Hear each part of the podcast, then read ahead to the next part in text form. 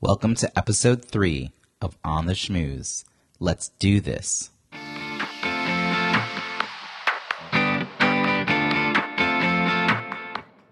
Welcome to On the Schmooze, the podcast that highlights talented people from different fields, explores how they built strong networks, and overcame challenges on their way to becoming successful leaders. Now, here's your host, Robbie Samuels. Today's guest is a housing and community development professional with diverse multi sector experience.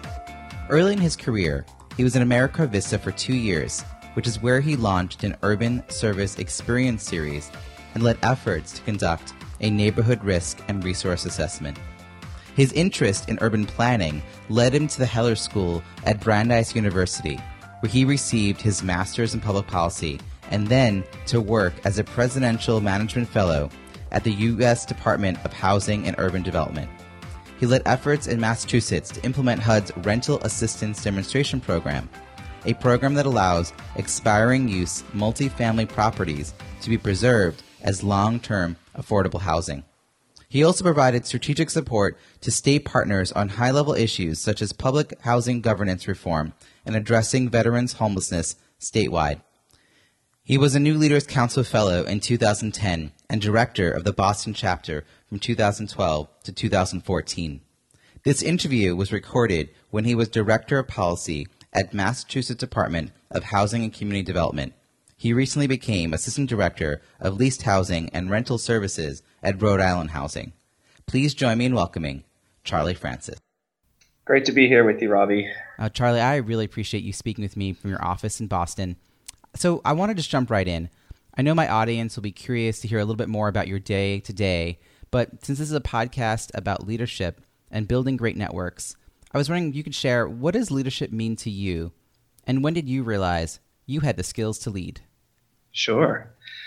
So a lot of people think that leadership is having the best and most visionary ideas. And while that can be the case sometimes, um, that's really not what it means to me. I say this all the time at work that there are a lot of great ideas out there already. The trick is getting buy in for those ideas, getting people online around those ideas, and figuring out how to implement them. Um, really taking what's out there, sorting through it, and building a team around you to help get things done and actually make the change. So I guess I'm more of a COO type than a CEO type. But uh, that's an interesting I, distinction. I don't think I've um, really chatted with anyone who's shared uh, that distinction before. And you know, from someone who's been working in nonprofit, I don't think I've ever thought through the difference there. Um, but it's a very different management style. When yeah. did you first come to realize you had that kind of leadership skill? I think um, very early on. I, I would say definitely by college, if not sooner. Um, I'm somebody, I think, just by virtue of my personality, whenever I join a group, I, I tend to end up running the group very quickly. um, it's funny. I, am not as religious now, but for ex- the earliest example I can think of is when I became the uh, director of my college Christian fellowship uh, during my sophomore year. Um, I thought, and you know, I can think of a lot of other examples. You know, in my early jobs where I was managing a lot of community projects or you know important projects at HUD even more recently where I didn't have any formal authority or people reporting to me, but um, people would still do what I needed them to do. And it was usually because I would take the time to build relationships with them and then take the good ideas that were being generated in the community um, through research um, and sort of packaging them turning them into action items and moving the process forward. It's wow. You just adding... described leadership right there. I mean, this the idea of bringing people together, getting that buy-in, getting ideas from everybody, not just from people who, you know, you're reporting to or who report to you, but really from the community, from your colleagues, and turning those into action items. That's that is a special skill set uh, for sure. And it sounds like you've had a lot of time um, to try that out and to see where it works and um, and probably also seen some challenges. What is most enjoyable or rewarding about the kind of work that you've been able to do the last few years? Um, I think there, it's just the fact that even though I'm still relatively young, um, I can get involved with people who have been doing a lot of thinking and work, you know, specifically in the housing field for a long time, and uh, really learn from them, but then help them to move their ideas forward, kind of help to be the glue. So even though I might not be the big thinker, um, I can be the traffic cop, or I can be, uh, you know, the glue and the connector. And I really enjoy that role. Um, you know, I really enjoyed that in my volunteer role running the New Leaders Council, which is a uh, professional, a young progressive professional development training institute that we run here in Boston uh, once a year. And so that was really rewarding too because nobody gets paid. we're all volunteers and we're taking people from all different sectors of the community and um, helping them identify a certain progressive goal or change they want to make in the community and equipping them and networking them to help that happen. So the fact that I could have a skill set that would help people go off to all these different realms, whether it's politics or campaigns or nonprofits or community advocacy, and help them be successful, it having the skill set to magnify that impact has been, I think, the most rewarding. That does sound really well. I, I love how you put that, and I benefited quite a bit. I was a 2011 fellow, and um, things where you and I first crossed paths. And I mm-hmm. appreciated mm-hmm. your leadership uh, back then and uh, still with the chapter as well. And, and I'm now just uh, joined the board. So it's nice as an alum to be able to continue to give back. It's a great network and a national one as well. Over 40 chapters, right, uh, around the country. Yeah. Yep, 44. Yeah, it's pretty impressive, particularly that the um, chapters are not just taking place in the bluest parts of states, but are really uh, all across the country. It's, it's mm-hmm. wonderful. So, you know, thinking about the work you've been doing, what has been a real challenge as you approach your work? And and how did you overcome that challenge? One that really sticks out to me is um, it's actually related to leadership. I always knew that I wanted to be a leader. Um, I knew that I had those natural abilities, but until recently, at least in my day job, I haven't been in a, a, a formal position of authority. But um, probably two or three years ago is, is right around where HUD launched the RAD program, the Rental Assistance Demonstration. Um, and it's still fairly new. And even though, again, I wasn't somebody, you know, based in DC actually running that program, I, um, a lot of the activity, early activity was taking place in Massachusetts, but on the ground, there wasn't a lot of clarity on how to implement the program. Um, a lot of the details that would come up working with um, property owners and housing authorities um, hadn't been anticipated yet. So hmm. I was in the position where I was running a lot of these early deals on the ground, but connect got connected with some policy, you know. So I, basically, it gave me the opportunity to give input to policymakers and help make the program policy and guidance and procedures in a lot of informal ways and actually have a lot of influence. So basically, by being an in, in an in the ground role in an early program, I sort of backed into leadership and overcame this real sort of morale challenge that I had, uh, where feeling like I wasn't important or I wasn't an important role, it actually turned out to be very important. You know, it's important uh, as leaders to recognize that the people who are making up uh, small cogs in a large organization often are critical in what they're doing and to help them see their role as critical and to help see their contributions as part of the larger picture. It sounds like you were able to figure that out on your own once you realized that you were sort of that middle manager, which is a classic issue between uh, people who are, working on the program and people above you who are working on policy. Um, but you you started to really realize like this is an opportunity for you to have some informal influence and both down and up and share uh, what you were learning as you were learning it. Sounds like a quite it, quite a great opportunity, like you said, as well as a challenge to help on an internal level um, realize that you you have that input, you have that ability to have an impact. Yeah, and um, the program just really needed it too, uh, because it, it, was a critical piece of HUD's agenda and still is, and it, it really needed that um, fleshing out to be more successful. And a lot of the things we learned here um, ended up being replicated in you know other parts of the country. And I imagine that the skills that you've learned doing that work now are applying pretty directly to what you're doing today in Massachusetts. um, focusing on the program that you're in now. Is there anything that was really transferable about that experience on the national level that is now been brought to, as you're doing this work on a state level?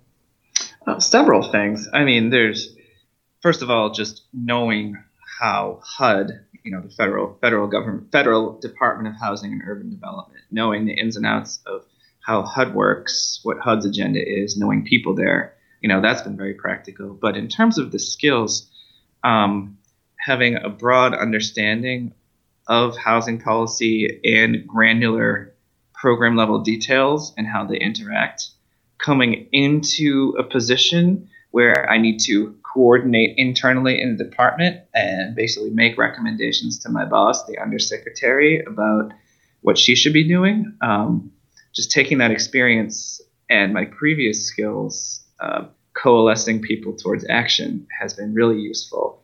You know, now I'm, you know, a, a senior staff member and I have people reporting to me, but still the majority of the people in the department don't report to me. You know, the people who are, you know, program directors mm-hmm. and I still need their buy-in. I need to work with them to advance things. I need to work with people in the secretary's office, sure. legislature.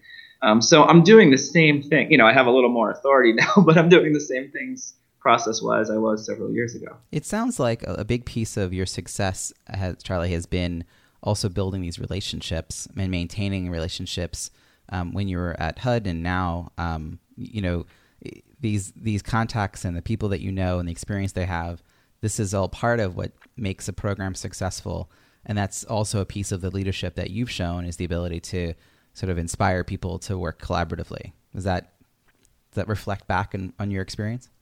Yes i think so. Um, it, it, the, re- the relationship part especially. Mm-hmm. um, my relationships with people you know, in different housing agencies, consultants, developers, community organizers, um, have really allowed me to be successful throughout over the years because everything runs on relationships. Sure. And um, oh, go ahead. It's okay. I, I just was wondering though, given that part of struggling for success um, and being successful, which it sounds like you've definitely achieved in your career, there's always that fear of being wrong or making mistakes or even failing. So I was wondering if you could share a little something that you're not good at and and how you deal with that. Sure. Um, one thing is I I have a lot of project and program management experience, but not a lot of actual managing experience where I am people's boss. Mm.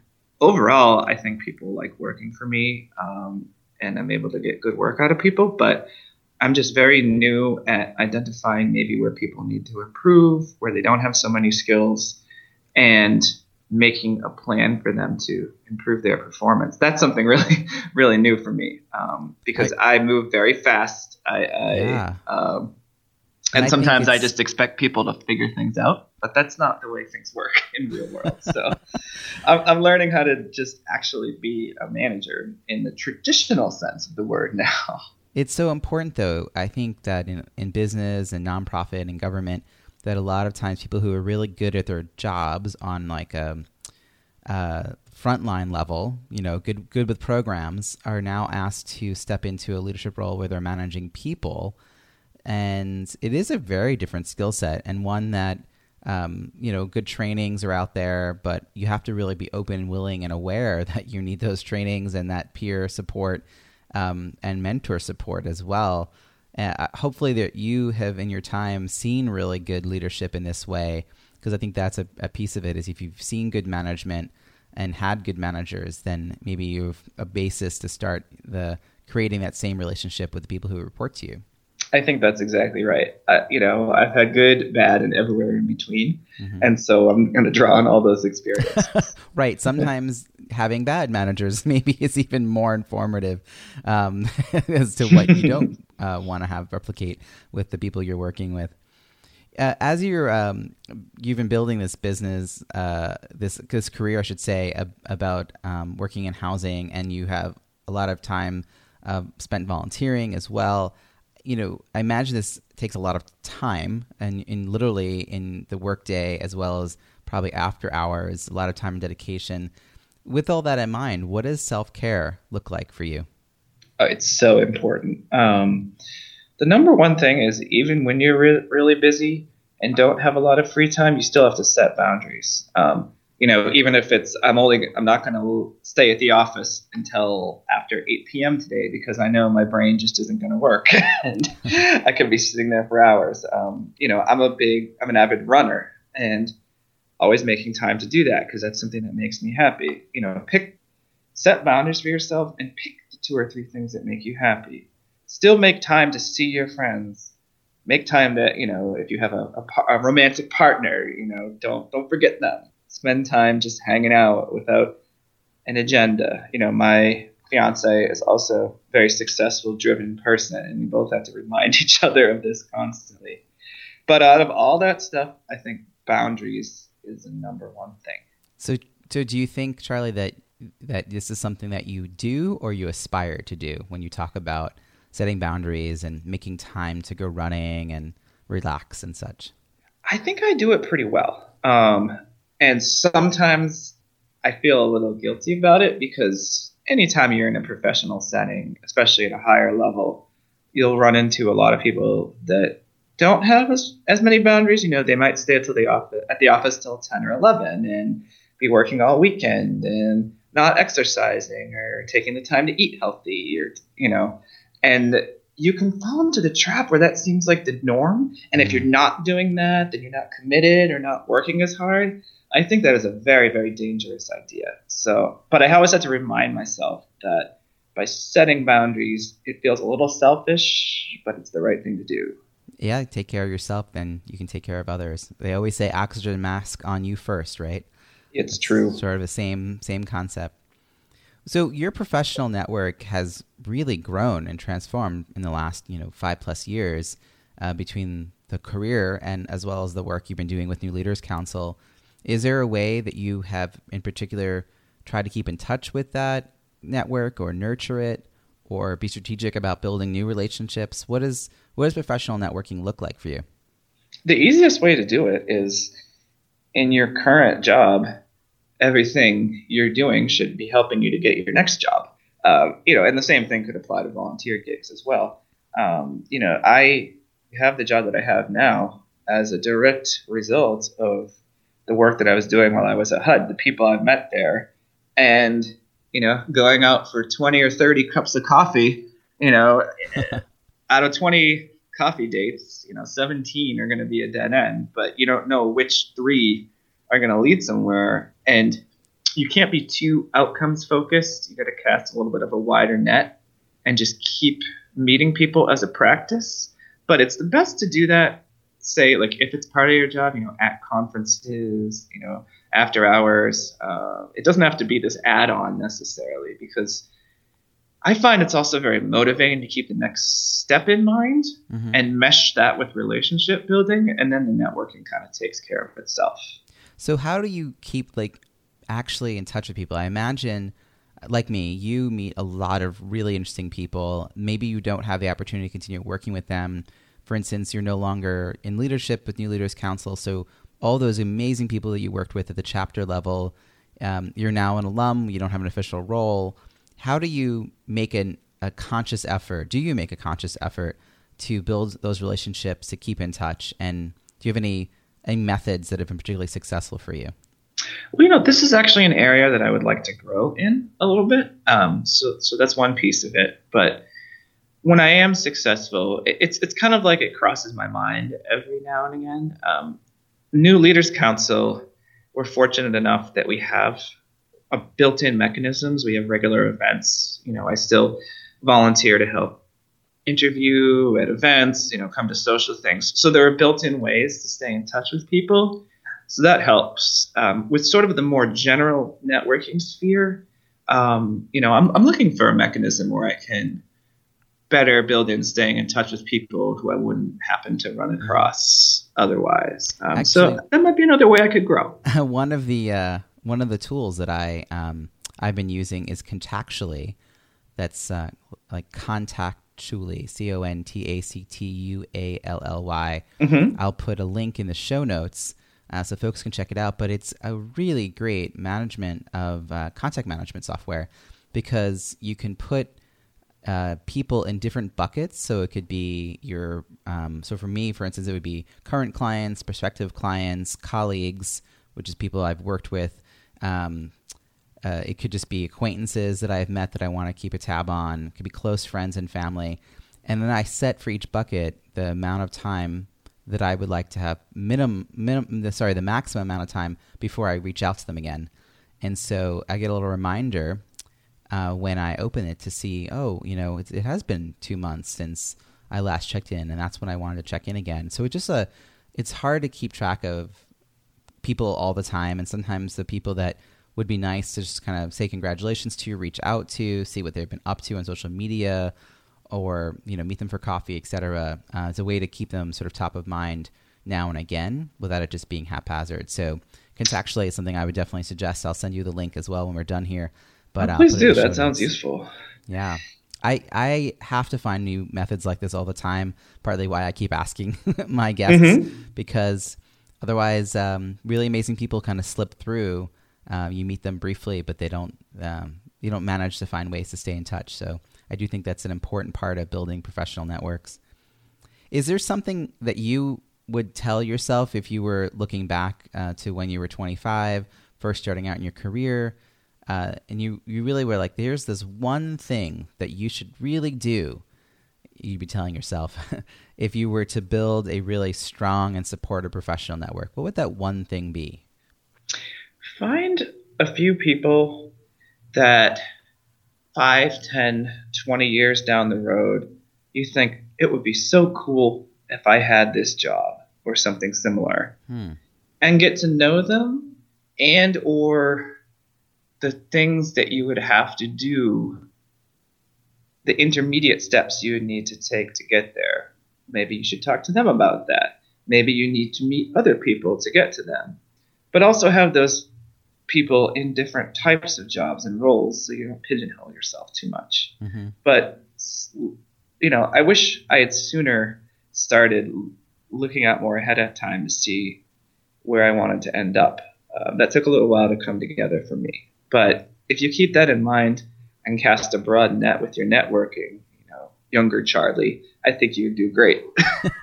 do you think you would have listened to yourself? Probably. I like to think I would. Yeah, I like to think. Now, when you look back on your career, does it seem like it's a, kind of a straight line, or does it feel a little bit like you wandered early on and then found your way? I did wander a little bit early on. You know, um, I started, you know, doing AmeriCorps, which there was a housing component to what I did, but it wasn't the focus. You know, then I got into some housing related nonprofit work and then took a major detour into teaching Spanish for a year, mainly because I needed a job, um, and did a couple other things. And also at the same time, got really inter- interested in like prison reentry issues, um, workforce development. Uh, so my interests were really broadening. Then I went to grad school but then, honestly, coming back to housing, it started out with just a uh, there was an opportunity to have a postgraduate school fellowship at HUD, and so I was really just opportunistic about it. But since then, I've become so immersed in the housing world, and also it's really important to me that whatever work I'm doing solves you know some of the most pressing problems that we have. You know, where can I have the most impact? And this is true in a lot of places across the country, but especially in our area, the greater Boston area. Um, housing affordability is the might be the biggest, if not one of the top five biggest social and economic problems that we have. So why would I not want to be working on this? Wow. Easily spend 10 careers doing this. Yeah. So it just fits. It'll be a while before you're out of a job basically based on this being solved. It it would take quite a bit. Yeah. Yeah, it sounds like those early experiences, though, meant that you were really open and you were also very mission driven. So you wanted to work on a cause that you cared about. And it was as you got introduced to housing, it suddenly, you know, that became a career path um, and an urban planning and, and just being part of a larger uh, struggle around around housing and um, access. So it's it's it, it, it's in retrospect, it all makes sense. But I can imagine that along the way did seem sort of uh, circuitous. Yeah, exactly. And I never thought that I would be uh, working in government for so long. I, you know, spent the first five years of my career mostly in very small grassroots type nonprofit agencies, and that's a very different world. And it, it's funny. I, I think 25 year old me would be really not upset, but surprised to see that I've been in government for almost six years now.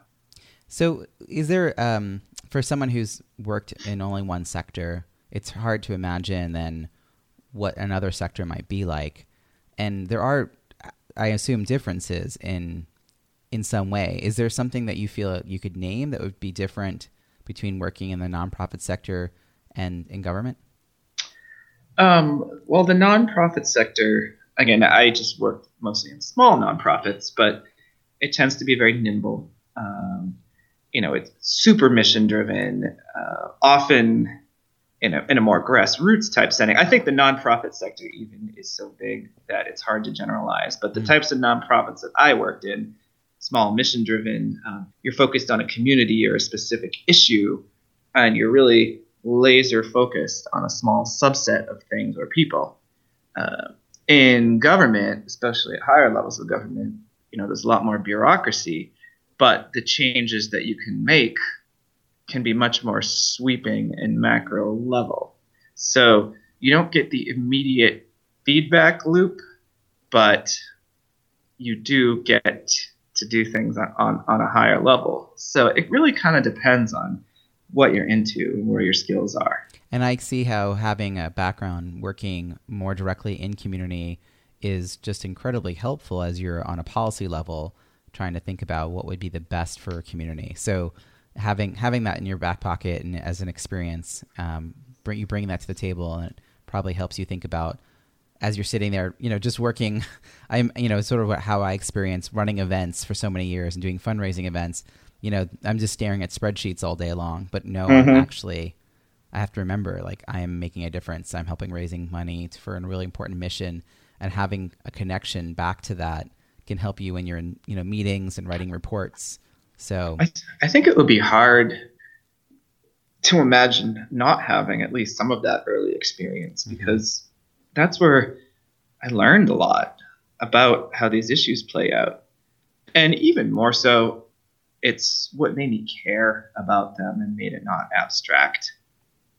That's great. You know, and you met some great people. I mean, you really talked to, earlier about the professional network that you you sort of started to build in that time, and, and I'm sure that those professionals are now far flung across both uh, the sector you're in and the cross sectors. So mm-hmm. they remain people you can reach out to um, and help you be envisioning the, the future of solving this uh, housing crisis that we're all facing.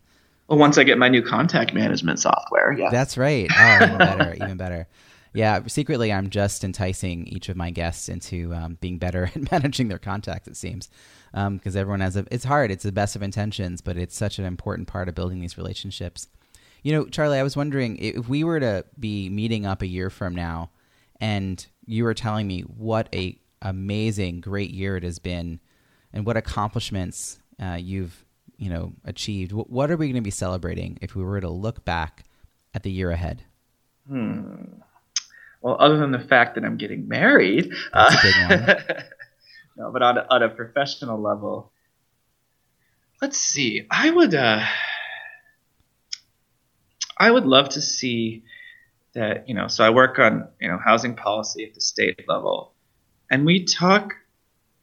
I mean, in the Boston area and in Massachusetts, um, just the supply of housing, both deeply affordable housing, you know, to the lowest income people and to people who are, you know, not so low income, but the working poor, and even pushing towards middle income, even those folks are struggling. Mm-hmm. In that lower to middle band, uh, there, there's almost nothing for, for those folks. And we are looking at creative ways where we can generate resources for that. Uh, you know, whether it's direct state funding, public-private partnerships, um, you know, I'm not sure who it will be led by yet, but to find a way to generate the resources needed to solve this really pressing problem that is a huge economic competitiveness issue and also the fact that if middle income people can't find housing, that's putting even more pressure on the lowest income folks. Um, Definitely. So we need to be doing it all at once. And we, I spend a lot of my time puzzling through how to crack this nut. So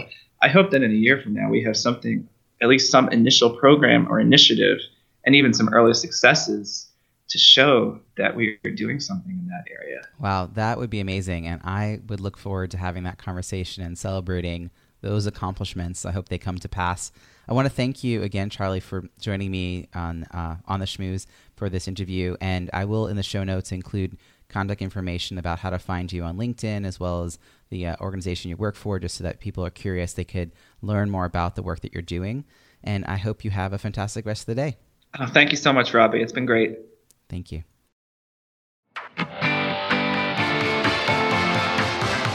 I hope you enjoyed that interview with Charley Francis. Such a pleasure to speak with him and learn about his leadership journey. What is your key takeaway from our conversation? Something you'll put into action this week that you'll benefit from for years to come. Perhaps it was when Charley was talking about how he was more effective at moving a project forward, even without formal authority, because he had taken the time to build relationships with coworkers and community members. If you've been nose to the grindstone lately and only focus on your own work bubble, maybe this week you could look up and see how you can help support those around you. This may take the form of joining committees, but may also be much more informal, such as inviting a different colleague each week out for coffee to get to know them and find common interests. Try this out and let me know how it goes by writing a comment in the show notes. Charley also talked about the challenge of being a manager and learning how to really support his team. In the show notes, I'm going to provide a link to the new One Minute Manager. This is a really quick read that provides a lot of insight whether you're new to managing or have been in that role for many years. And lastly, Charley and I talked about how difficult it can be to keep up with friends and colleagues, which is important when you want to maintain relationships with people you don't see every day. I recommended Contactually to Charley and suggest you check it out as well if you struggle to remember to reach out to your network when you don't need something from them. It's time you stopped wasting time networking. Contactually has helped me keep in touch with strong and weak ties, so I'm able to focus on building relationships and a stronger network. As an affiliate for Contactually, they are offering my listeners a free 30 day trial.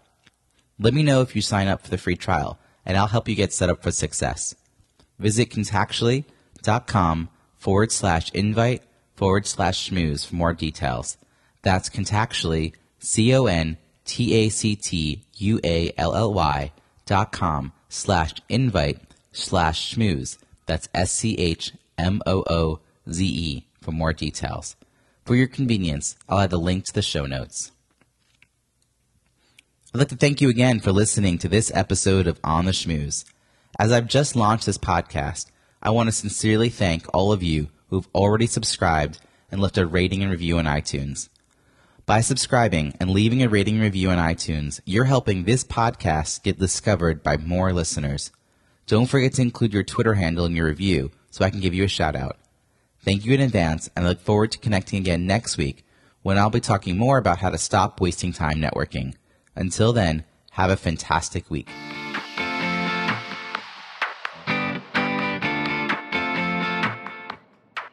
Thanks for listening to On the Schmooze podcast at www.ontheschmooze.com. That's On the Schmooze, S C H M O O Z E.